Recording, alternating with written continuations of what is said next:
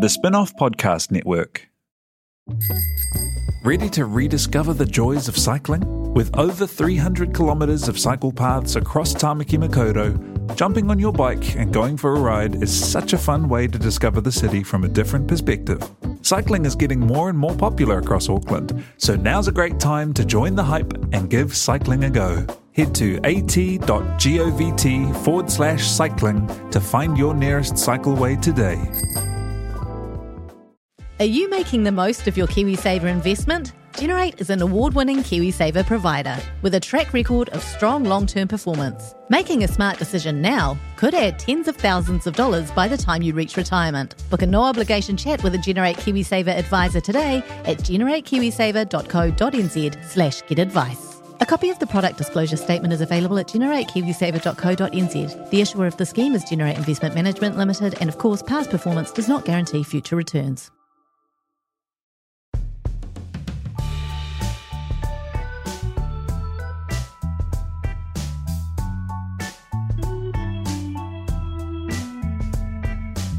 Piki mai, kaki mai.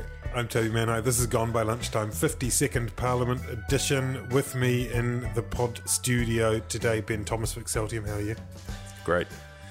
Annabelle Lee from the Hui. How are you? I'm very well. Point of order. Can we get a quorum count Um, in the podcast? we have more. We also have Don is um, on the. But He hasn't been sworn in yet, so he can't vote. Possibly you're not referring to Don. Are you making reference to Waimihi Rose? I, Or are you making reference to that's fine. the opening of the Parliament? ba- babies are allowed in the in the spin-off chambers. Consistent with the um, theme of generational change in all things political, Waimihi Rose joins us for her second podcast. She is completely out cold, though. I don't think she's going to be making even any snuffly noises. That was Annabelle. Just just just poker. Just, Just- a little jab. No, No, nothing. no, Okay, she's fine. she's um, dreaming. Um, we're going to talk first before we get into the new government about about Paddles. Um, Paddles, the cat of the Prime Minister Jacinda Ardern, And spin-off contributor Clarke Gayford. spin-off contributor, republished in the Herald and the Guardian, In the, and and appeared in BBC. God knows where else. Um, uh, Paddles though outdoes them all for fame, and um, even in death. And so, anyway, you wanted to talk about Paddles? Oh, I just think it's important that, you know, we acknowledge the solemnness of his passing. Nō reire, te rangatira e perils e tangi mō te te ana te ngā kau ki a koe, takoto, oki oki, moi mai rā. I think Paddles was a girl. Yeah, that's that still works. It's good. Okay. It's good. Go with that. Uh, It's just when you said his passing. I, mean, I don't want to be technical, but um, anyway, yes, there's um, that, that is that, that is quite sad, really, and um, also not the first time on the dangerous roads of Point Chevalier. No, that's right. I lost my cat Coasty um, about a week after we moved to Point Chev. Andrew Little's cat Buddy disappeared when he was the Labour Party leader in 2016. Um, I'm not suggesting anything. I'm just noting it. There's rumours of a political assassination. Have you heard about that? We're not even going to don't, don't Gareth Gareth Morgan is we're not talking about Gareth Morgan. Uh, no, it's not custody. Gareth Morgan. rather- Did you see the Paula Bennett video yesterday with The one in the car. Paula, Nikki Kaye, Maggie Barry, Do you remember the classic Toby You Manhire It Amy was like a Adams, all in a car, by. driving around? Re- re- remember the classic Toby Manhire interview of ACT leader David Seymour, where he talked about the cat he had run over I do remember in that. central Auckland? We've got a lot of leads here, ladies and gentlemen. We're going to follow them all up. Um, our So who investigative is unit launching an investigation? will be all over this. An 18 part podcast hosted by true Martin Van crime. Beynen. What was it called? What was it called? Black Paws. um, the Parliament started. Um, it, the, the, the little, pretty good start for the Jacinda Ardern-led government with the New Zealand First and Coalition and Green alongside. Um, very decisive, very firm. uh, nipped over to Australia, made clear they were doing that they were taking that seriously. Kicking ass and taking names. And then Parliament returned, and it wasn't such a great day, was it? Well, I don't know if it was quite as horrendous as the headlines made out omni shambles and catastrophe and omni shambles. Sorry, I said that wrong. Catastrophe and chaos and all the rest of it.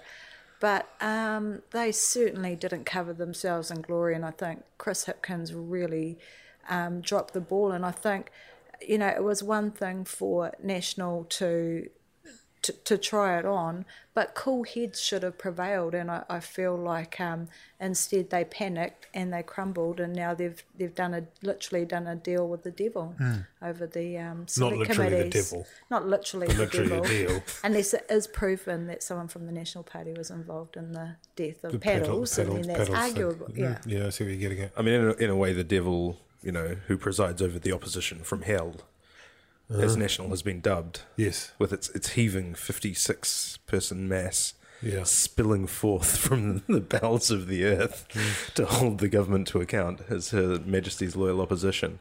So, uh, the the, the as, as Annabelle alluded to, you know, there's a, a lot of there, there was quite some, some quite um, fiery reporting about this. You know, sort of on, on Yeah. shambles, The six o'clock news was all fiasco and fast. fiasco all that. fast. I, I, over the last couple of days, I've I've been getting New Zealand Herald and One News breaking news alerts. On normally, my phone. normally Mike Hosking has written another opinion piece, haven't they? N- yeah, Don't even but, get but me started on that. but these ones are about points of order in the house and quorums and, when, oh. and when, whenever I whenever I whenever I swipe on the highly exclamation point inflected updates, I just get taken to a video of Parliament and somebody kind of asking Wow. for the speaker's attention and asking for a count of members. This is Um, like the kind it's, of it's always a bit of a footnotes of letdown. Jacinda Mania. Yeah, I um. But so so what happened is Trevor Mallard, the very long-serving um, Labor MP, formerly of Hutt South, um, who came back specifically, essentially, to be the Speaker and Yeah, it was speaker or nothing for him. Yeah. yeah, of, of the House, and the Speaker is the person who presides over Parliament and kind of keeps order. Um, and bit like me in this podcast, in a way. they, that's right. so. Yeah. The yeah, the, the kind of eminence gris of the of the proceedings, and National had indicated they would be supporting Trevor Mallard as Speaker. Um, supposedly, Simon Bridges, the shadow leader of the House, the former National Party minister, cast his eye across to where nation- to where MPs were being sworn in, taking their oath, putting their hand on the Bible or another book of significance, and you know, swearing their allegiance to the Queen, and he noticed that there were there were there were a few opposition MP, uh, sorry, uh, government MPs missing, um, and normally you're allowed various members um, to be away, and you can still cast their votes. As, as Point of order. votes. Are you about to say that this was done on the hop and that it wasn't premeditated? Well, that that's the National Party narrative is that they they noticed that there were not well. It, it's hard to tell, right? Because initially, initially the reports were that National had noticed Labor didn't have the numbers because they had a few absent MPs who hadn't been sworn in, and so whose votes couldn't be used, and so they they didn't have enough numbers to have Trevor Mallard elected. And when National pointed this out to Labor, Labor went into a flurry and were forced to sort of make some procedural concessions on various other things that they disagreed with National on in order to get safe passage for Mallard through the House. However, every, everyone did a bit of a count up and realised that Labor actually did have enough MPs, 58 in the House, uh, Labor Greens and New Zealand First, did have 58 MPs the whole time. They always had more than the 56 available to the opposition.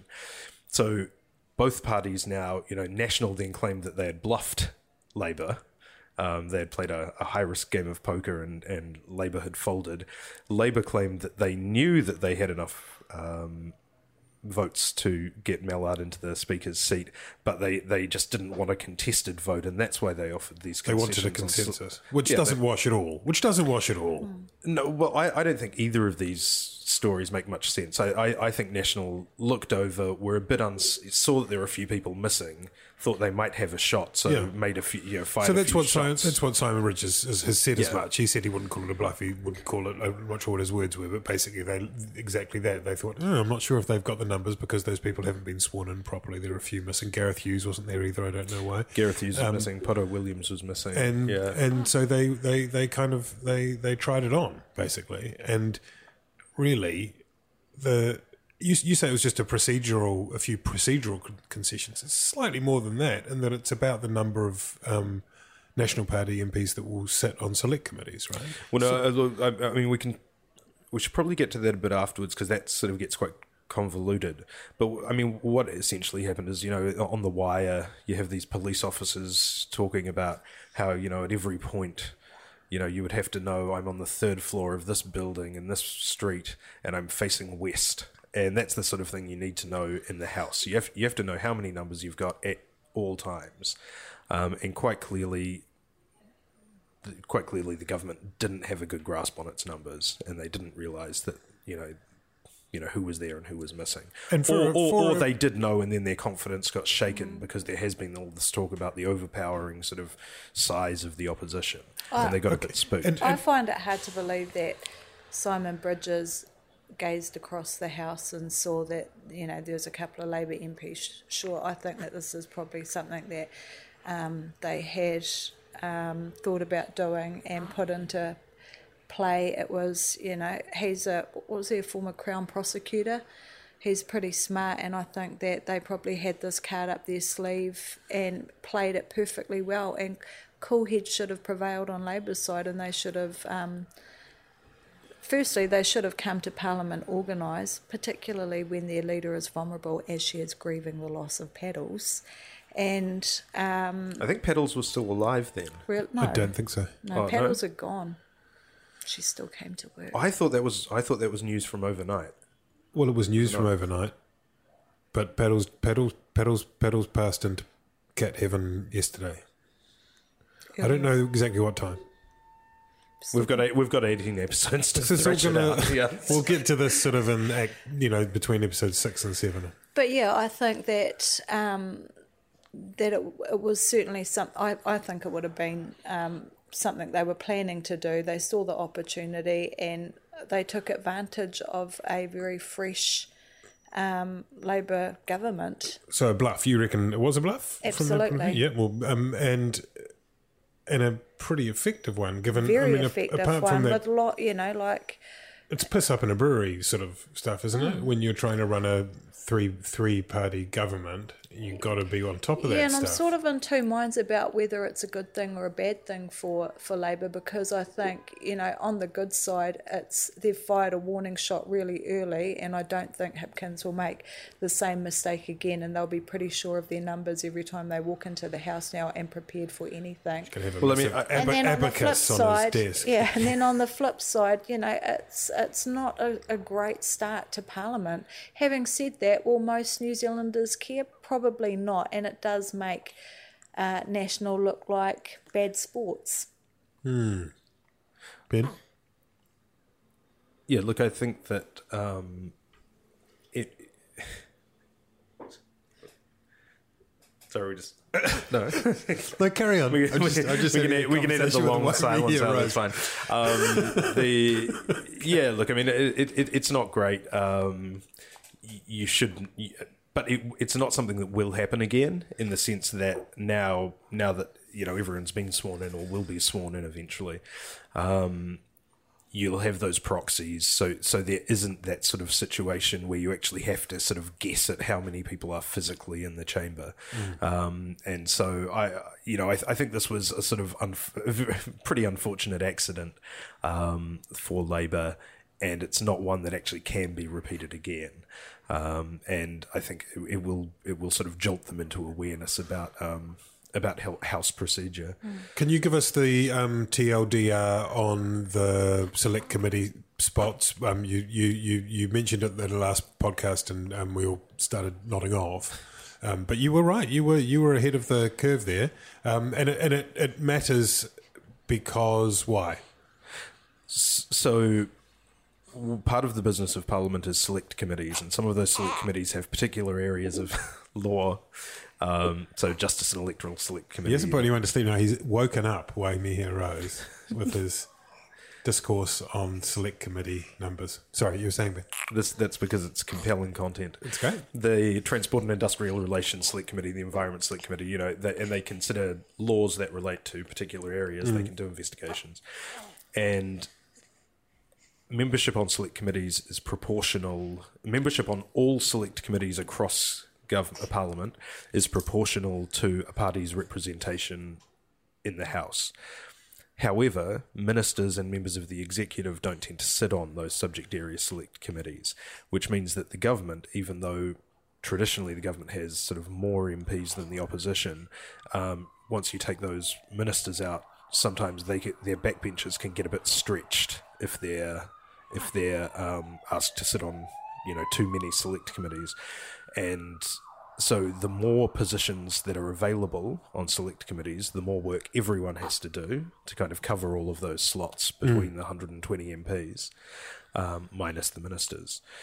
And and what that means is that sometimes it will, you know, depending on how many slots you've got available for select committees for everyone to cover, that will either advantage um, the opposition in just in the sense that government backbenchers might be overstretched or might not be able to make meetings and they have, they'll have scheduling issues and so you could get a, a tactical situation where they're outmatched on committees where they would otherwise have a majority Yeah. and and that's the only thing that's at issue here. So the the government, the Labor in particular, because about half of the Labor MPs are members of the executive, they don't want their backbenchers overworked. You know, running around different select committees. Whereas National, if the number was reduced to 96 places in total from 120, which was what was intended in the last Parliament, Yeah. that would mean Before such a big opposition, single Yeah. opposition party was envisaged. National with 56 MPs. Some of its some of its MPs they said would not get the chance to sit on select committees. They'd have nothing all. to do. They'd be Yeah. twiddling their thumbs. That's right. Yeah. And they and, and, and they would have to do that in their own offices instead of turning up to select committees to twiddle their thumbs, like a lot of uh, low rank backbenchers do sometimes. But um, and and the compromise that was reached um, during the, the heat and fury of yesterday's parliament was um, that I think what 108, 109. So they, they, they, they kind of met in the middle. yeah. Yeah. Um, in a hasty, hastily convened uh, scrum um, over by the opposition benches. Yeah, which Grant, Grant which, Robertson. and, and- and and that wasn't voted on. You know, that was just that's a handshake agreement, right? And and it's good that we have the kind of parliament where you actually, you know, you can still rely on just shaking the hand of your opponent um, or your opposition, um, you know, to make these deals, and that we would still expect that um, to be upheld, and we wouldn't sort of rely on, you know, kind of weird procedural kind of um, finicking. Do you think Labor could renege on that? Well, they could. They absolutely could, but I don't think they will, um, because you know I, I don't think Labor will renege on that, even though they they qu- could quite easily. And this is the other thing to remember is that when you command a majority of the House, you you basically set Parliament's rules, um, because our Parliament we don't have a written constitution. Well, we it's written down in different places, but essentially Parliament kind of runs itself, and when you have when you command the majority of the house, like the government does, albeit split up into three parties, you know you can you can actually stop um, the opposition from playing kind of procedural silly buggers. You know, it is possible to filibuster in New Zealand. But it's not the same as the United States, where you can just get up and start reading from Ulysses and, and hold the floor for twenty four hours or something like that, right? But it is a, it is a, it is a fine line, isn't it? The point that Annabelle makes uh, is that you know too much of this, too much of these this sort of stuff, the too much shenanigans and kind of neat stuff, and quickly the opposition starts to look as though it's being disruptive. Already, people in Labor are trying to do that to say, oh, they're they're, they're being tricksy, you know, they're they're trying things on. And if if there was if there was much of that filibustery carry on, then I think that that might come back might backfire. Yeah, well, I think there's already a perception. I don't know if you guys listened to Kim Hill um, interview English yesterday, but there is already a perception that um, National are being petulant, Right. and that um, that yeah, basically they had Labor over a barrel over the select committee stuff. Although um, when they were still in government, they were more than happy to um, to reduce those numbers. Now that they're in opposition, they're suddenly vehemently opposed to it. And English is saying it's because they were doing their best to um, accommodate Labor at the time. Well, um, it's not. It's it's not often that you see a government wanting to be so accommodating of of the opposition in that regard. So I think um, a lot of people will see it for for what it was. Um, and yet, on the other hand, I sort of feel as though there's a danger with some partisans that have been um, cross with National Party. What do they think they're doing, opposing the government? You It's co- it's in the because name. it's kind of the clue. The clue, the clue is in the name. They did it. They did their job yesterday as the oppos- You know, they did what was best for the opposition yesterday. That you know, it was a a genius move, really. When you when you look at it from um, from that um, from that point of view, but I think a lot of people will be irritated by it.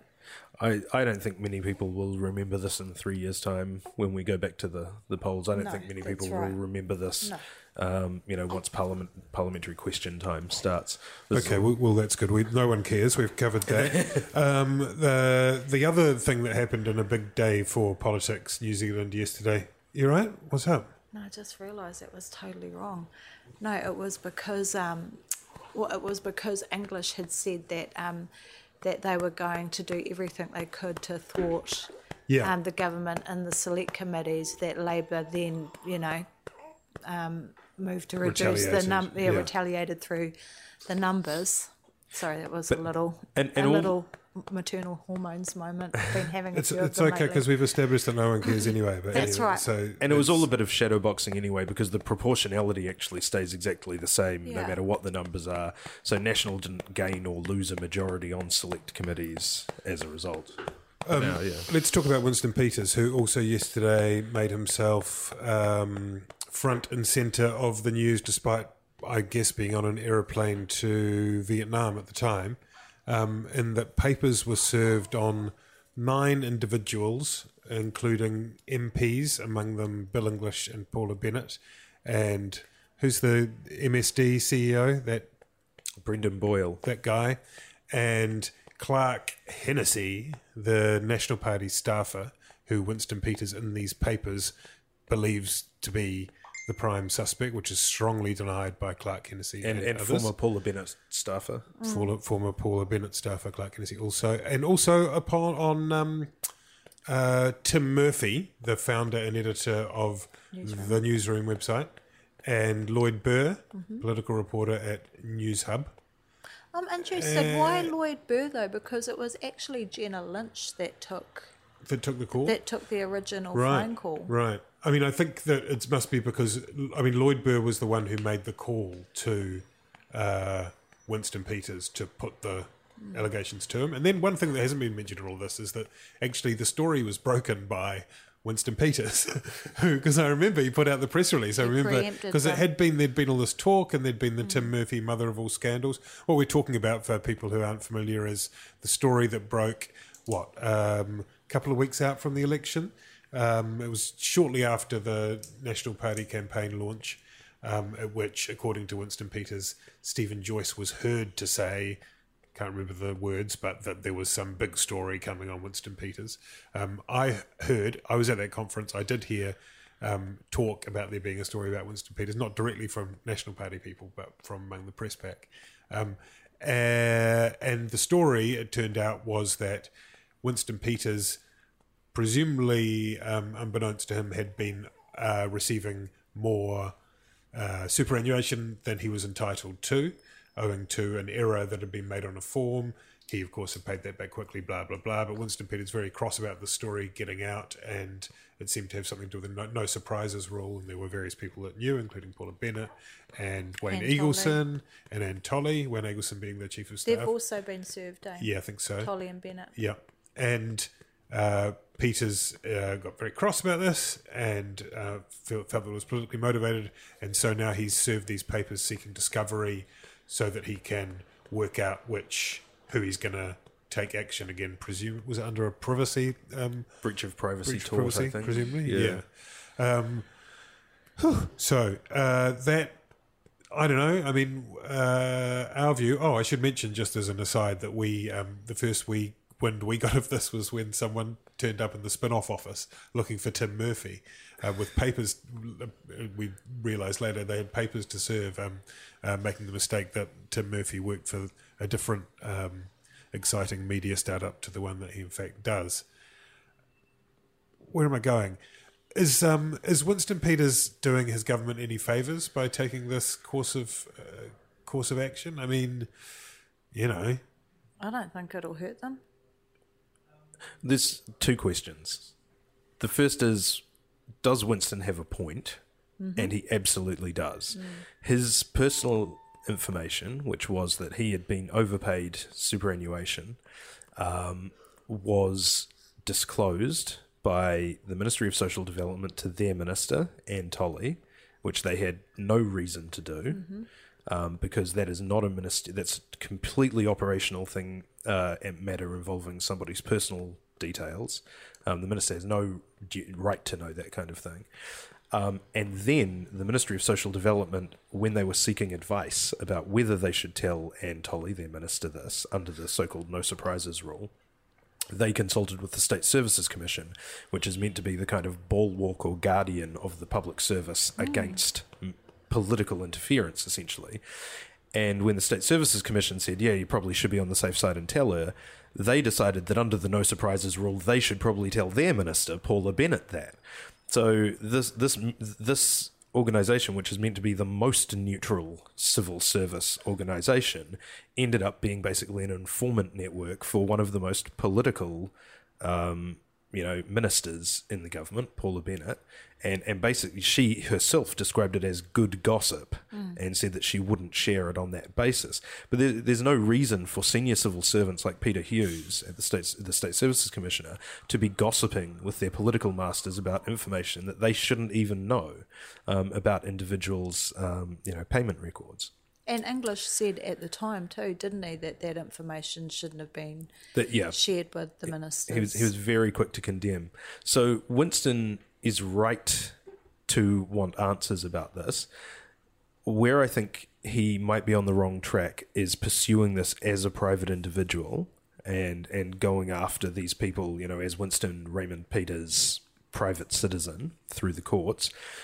What a better course of action probably for the country would be is to get Peter Hughes in as the State Services Commissioner and tell him he needs to radically reevaluate his approach to the no surprises policy, and then he hmm. needs to disseminate that reevaluation throughout the civil service so that the civil service aren't being used as a Five Eyes network for the government of the day, and that they're not there just to narc on people to their ministers. And there, you know, it, and and hopefully we'll see some action on this from the the current government um, in the coalition agreement with the Greens. They talk about you know introducing more transparency, improving OIA processes, and this is all part of you know restoring a bit of independence to the public service and getting them away from just being henchmen to politicians. Do you think that won't be happening anyway? I, there hasn't been any kind of announcement about it that I'm aware of. I hope I hope that it's happening.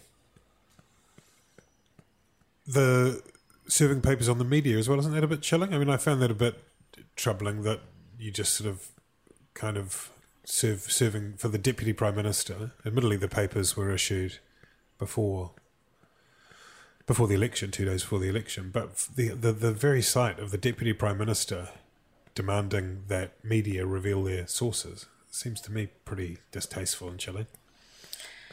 Yeah, it's always concerning when you have, um, you know, politicians sort of um, um, putting pressure on journalists. Um, but having said that, I think at the time, you know, I made the criticism that as a journalist, it's not, uh, in my own opinion, it's not just enough to accept sources at face value and run the information they have, even if you can verify that it's true. I think it's you also you have an obligation to really understand what the motivations of of those sources are, um, and I I'm not sure if um, if there was enough um, probing by the journalists before they ran the sto- story as to why that information was getting leaked and to Yeah, but- but- and, and, and and for what reason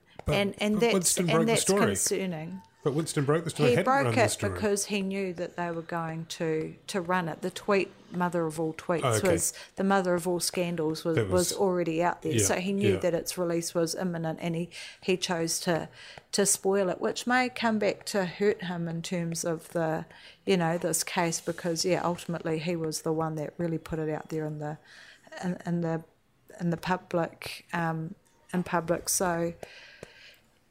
Yeah, it'll be really interesting to see how this one plays out. But can I just say how right I was when on election night I said um, that that um, that this will this um, this will have an effect um, on on who Winston chooses to form a coalition with. And while I absolutely Yeah. believe that had there been no other choice, of course he would have formed a government with with National.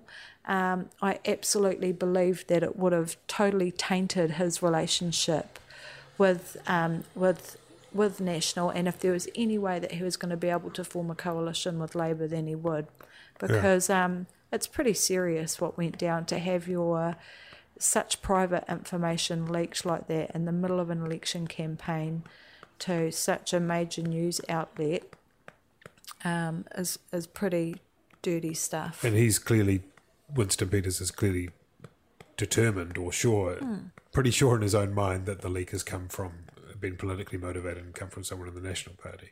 Do you think that's right, Ben, that in a way that makes the whole process of negotiation look different, knowing that he was in a position where surely he wasn't about to serve papers on the Prime Minister if he was Deputy Prime Minister, you know? Does that change the complexion of all of that?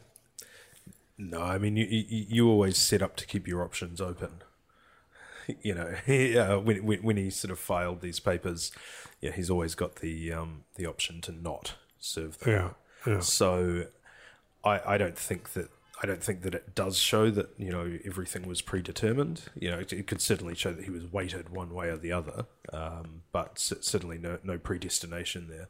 Um, I think it's interesting. Australia had an um, a sort of similar situation recently, where was it a, a, a minister's office tipped off journalists about a raid on a union headquarters, um, and then the and and the minister in the ministers the minister in question um, denied leaking the information to leaking the information about the raid so that journalists could be there to see it and take shots and Yeah. things.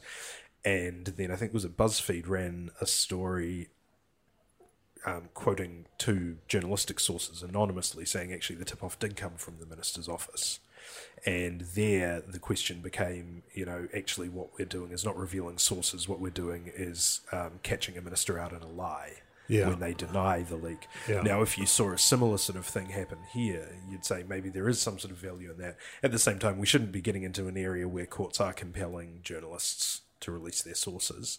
Um, but I think, like Annabelle was talking about, I think journalists will sometimes become a bit more critical if that if they see, for instance, sources directly contradicting, you know, what they know is the case, you know, in terms of a um, a disclosure.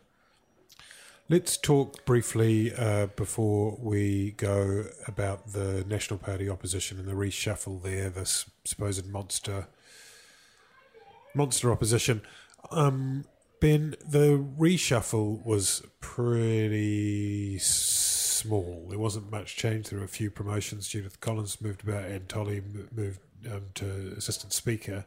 Um, I put it to you, sir, that this is precisely the reshuffle you might uh, introduce if you were planning quietly in the back of your mind to quit the, as leader in six months' time.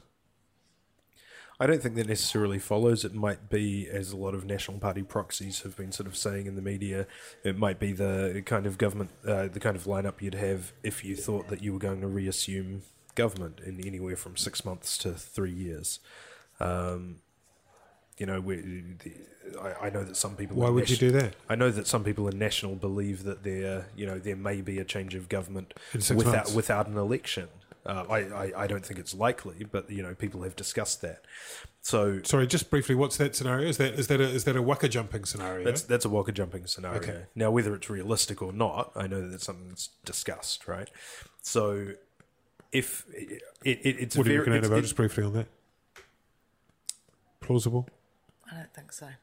Because you were right on election night. I've just got a note down I here. know. Annabelle, oh, right. Right, again. Again. That was two correct things that I we were talking, said. yeah. Because the last podcast I was talking about, we were talking about Ben being wrong about. So many His things. prediction about oh, which yeah, way. And that, yeah. Anyway, sorry, you, you were saying. the, it, it's also the sort of lineup you might have if you didn't think you did anything wrong uh, during your time in government, Right. and that the public just needs to come to its senses, which unfortunately, which I think unfortunately for the National Party is actually quite a prevalent attitude right now. Right. Um, and that's the sort of attitude which sees you leaving Jonathan Coleman in health, which he somehow managed to turn from the safest portfolio in national under Tony Ryall into a debacle during the election in only three years. Um, it's it's this sort of idea, you know, there, there has been this idea floated that because there's so many former ministers um, who know government inside and out, to quote um, one political columnist, Yeah. that they'll be able to really give the new government uh, ministers the runaround at question time. I'm a, I'm a bit leery of that. I think that if you didn't get to grips with your portfolio over three to nine years, you're not going to suddenly become a quick study over the summer break. Yeah. Um, to The only the only one beyond the pale was Nick Smith, who hasn't hasn't been reappointed to a housing portfolio, right? Uh, yeah, that's right. That was the only significant sort of demotion, uh, you know, or removal of responsibilities. Um, that's the only one where they you could sort of say, yeah, we we It would we be think we so were on the wrong ridiculous track to there. have. Yeah. Whereas you could actually you could you could pick a lot of previous ministers who really didn't impress in their portfolios, who didn't bring a lot to the table, and who were just their rubber stamping officials. Um, and and and this seems like a little bit of a. I, I, I think it's too early to do big kind of reshuffles because they did get 44%, right? So there wasn't a huge amount of unhappiness with their performance out in the electorate at large. Um, so you, you wouldn't sort of go crazy, but I, th- I think it I think it is a bit, bit bizarre that they didn't take time for a bit of weeding. Um, there were certainly some good promotions. Uh, guys like Jonathan Young got energy and resources. He's in Taranaki, so that's pretty apt. Um, Chris Bishop got police. That's a very active opposition portfolio. Uh, Scott Simpson got environment. That's a bit of a, a bump up for him. Um, and Todd Muller got a Crown Multi Relationship and Climate Change, which is a big promotion and responsibilities for a, a reasonably unknown backbencher about three years ago. What did you make of it all, Annabelle? Did you expect to see? Did you think that? Did you expect to see a bigger reshuffle on the the main opposition party? Um, I, I personally thought one of the things that was interesting in the divvy up of um, of of the ministerial portfolios was the um, treaty negotiations minister, and I note that um, in a couple of interviews, Kelvin Davis has said that the advice they received was that it wouldn't be appropriate for a Maori to hold that position um, because it could potentially be a conflict of interest, and even if there's not a real conflict of interest, a perceived conflict conflict of interest is, um, you know, is a problem also. And, and I thought about that for a couple of days, and and um, I have to say that, um, you know, given that the treaty was signed by both Maori and Pākehā, if you were to sort of follow that argument, would it then not also be a conflict of interest for a Pākehā to hold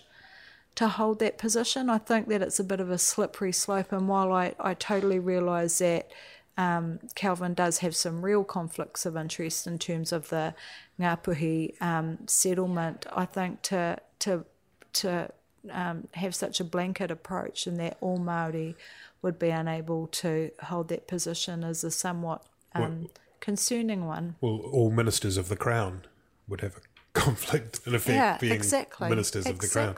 Um, but is it not also partly because Kelvin Davis is Ngāpuhi, isn't he? So isn't that Yes, part that's of right. it? And Yeah. That's- Yeah, I, I would be amazed. absolutely. So I get I get why Kelvin per se, Kelvin himself couldn't couldn't hold that position, but to say that a, a Maori could not, which is I just checked the interviews again. Did again, he say and that? Right. that's what's been reported. Um, that's concerning because you know someone like perhaps um, uh, um, Ron Mark, with the exception of the Kahungunu settlement, Hmm. I don't see why he would have ma- a massive conflict of interest holding that position, or others. You know, Kiritapu Allan, say, who's um, um, who's been a, a treaty lawyer herself. So, yeah, I just think it's a an interesting um, an an interesting uh, argument there. I think if that is the advice Kelvin received, um, it sounds a bit crazy to me.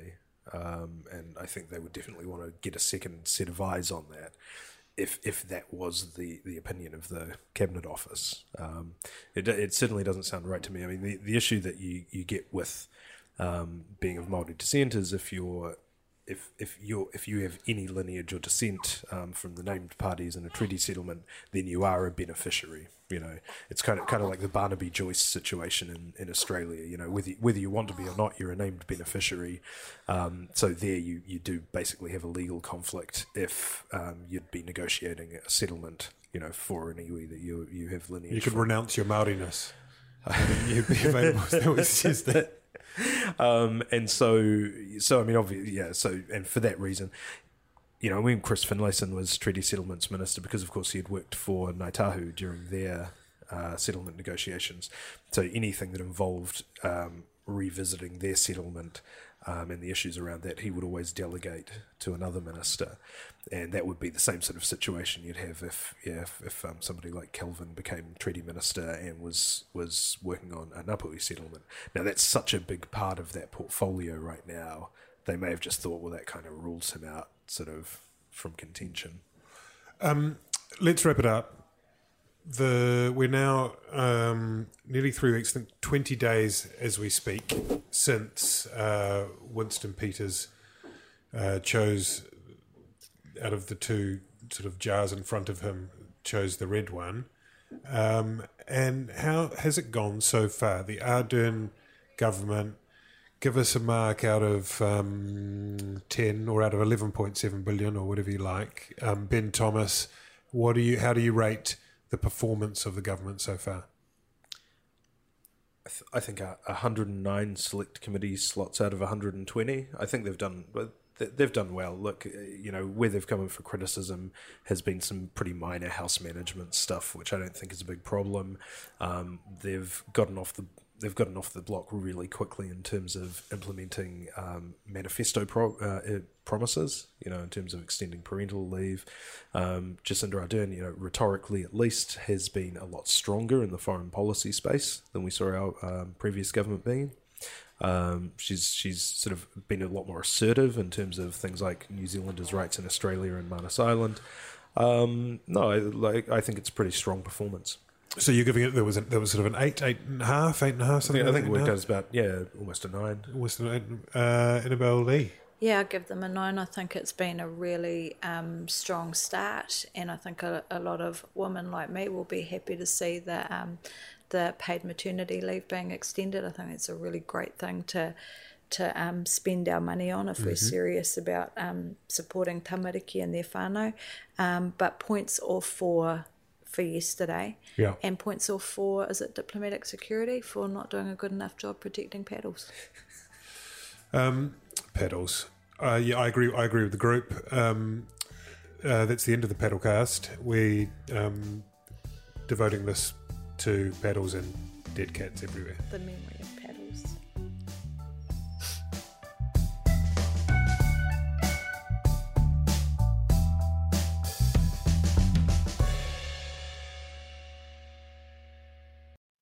Kia ora e te iwi, Te Aihe Butler here, podcast manager at The Spinoff. If you enjoy listening to our podcasts, consider supporting our mahi by signing up to become a spin-off member at thespinoff.co.nz slash donate. The Spinoff Podcast Network.